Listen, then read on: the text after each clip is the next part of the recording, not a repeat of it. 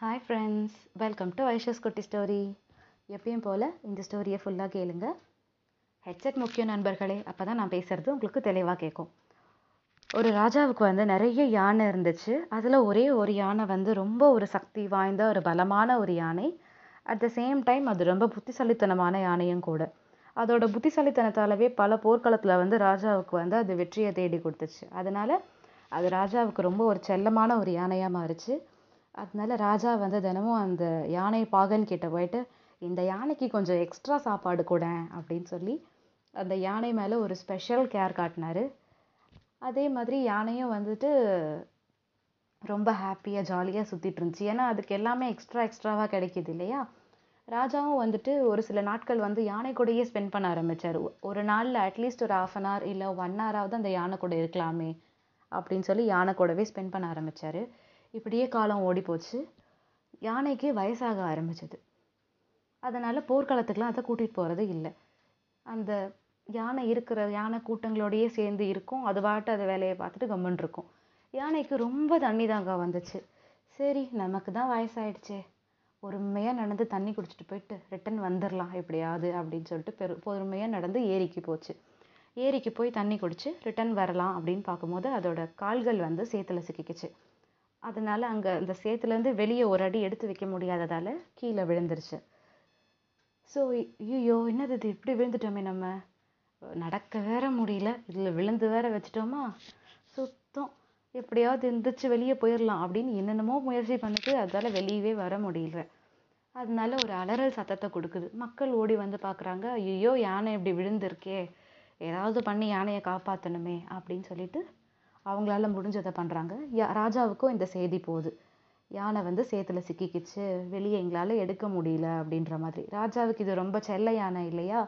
என்ன வயசானாலும் அது வந்து ரொம்ப பிடிக்கிற ஒரு யானை. அதனால சரி நானும் வரேன் வாங்க அப்படின்னு சொல்லிட்டு ராஜா வந்து அந்த யானை இருக்கிற இடத்துக்கு வராரு. அவரும் இதை பண்ணுங்க அதை பண்ணுங்க அந்த யானையை வெளியே கொண்டுட்டு வாங்க அப்படி இப்படின்லாம் சொல்கிறாரு பட் ரொம்ப நேரம் முயற்சி பண்ணியும் எந்த ஒரு பலனுமே அதில் இல்லாமல் போச்சு. அந்த வழியாக கௌதம புத்தர் வந்து அந்த ரோடை க்ராஸ் பண்ணி நடந்து போயிட்டுருக்காரு. அப்போ இந்த இடத்த பார்க்குறாரு அவர். ராஜா கிட்டே போய் என்ன முயற்சி எடுத்திருக்கீங்க? அப்படின்னு கேட்குறாரு ராஜா சொல்கிறாரு என்னென்னமோ பண்ணி பார்த்துட்டேன் புத்தரே ஒன்றுமே வேலைக்காக மாட்டேங்குது. யானை வந்து ஒரு அடி கூட நந்து நகர்ந்து வெளியே வர மாட்டேங்குது. எந்த இடத்துல விழுந்து இருந்துச்சோ அதே இடத்துல தான் இன்னமும் இருக்குது அப்படின்னு சொல்லி சொல்கிறாரு சரி நீங்கள் வந்து உங்கள் நாட்டோட ஒரு போர் முரசை வந்து அந்த ஒளியை எழுப்புங்க அப்படின்னு சொல்லி சொல்கிறாரு புத்தரே என்னது இது? நீங்கள் போய் போர் முரசை எழுப்ப சொல்கிறீங்களே அது என் செல்ல யானை அதை எப்படியாவது காப்பாற்றுங்க இப்போ நாங்கள் எந்த போருமே எங்களுக்கு இல்லை. அதுக்கு தான் சொல்கிறேன் நீங்கள் போர் முரசை வந்து எழுப்புங்கன்னு சொல்லிட்டு. சரிங்க புத்தரே வேறு வழி இல்லை. புத்தர் சொல்கிறாரு இல்லையா? இவரால் எதிர்த்தும் பேச முடியல ஆர்கியூமெண்ட்டும் பண்ண முடியல. சரின்னு சொல்லிட்டு அந்த யானையை சுற்றி நின்று போர் முரசு எழுப்புறாங்க. கொஞ்சம் கொஞ்சமாக அந்த யானை வந்து அந்த சத்தத்தில் மெதுவாக எழுந்துக்க ஆரம்பிக்குது கீழே விழுந்துருது. திருப்பி மெதுவாக எழுந்திருக்க ஆரம்பிக்குது. எந்த ஒரு உதவியுமே இல்லாமல் யானை தன்னால் எந்திரிச்சு வெளியே வந்துடுது எல்லாருக்கும் செம ஆச்சரியம். என்னடா இது? நம்ம இவ்வளோ நேரம் என்னென்னமோ பண்ணி பார்த்தோம். இந்த யானை கிட்டேருந்து ஒரு சின்ன அசைவு கூட இல்லை. இப்போ இந்த போர் முரசு சத்தத்தை கேட்ட உடனே வெளியே வந்துருச்சே அப்படின்னு சொல்லிட்டு.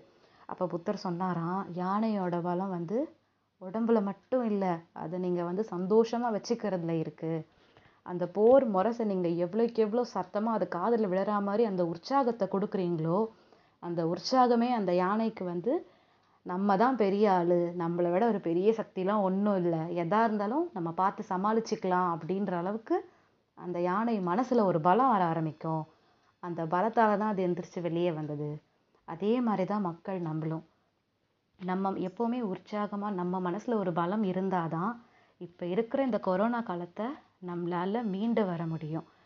இப்போ இருக்கிற சுச்சுவேஷனில் நம்ம நம்பிக்கையோடு இருந்தால் தான் நமக்கும் நல்லது நம்மளை சுற்றி இருக்கிறவங்களுக்கும் அது நல்லது. நம்ம உற்சாகமாக இருந்தால் தானே நம்மளை பார்த்து ஒரு சிலவங்க உற்சாகமாக இருக்கலாமே நம்மளும் இவங்கள மாதிரியே அப்படின்ற அளவுக்கு ஆகும் இல்லையா? அதே மாதிரி தான் ஸோ நம்ம இனிமேல் உற்சாகமாக சந்தோஷமாக இருப்போம். நம்மளும் சந்தோஷமாக இருப்போம். நம்மளை பார்த்து அடுத்தவங்களும் உற்சாகமாக இருக்கட்டும். ஸோ இதான் இன்றைக்கி நான் படித்த ஸ்டோரி நன்றி வணக்கம்.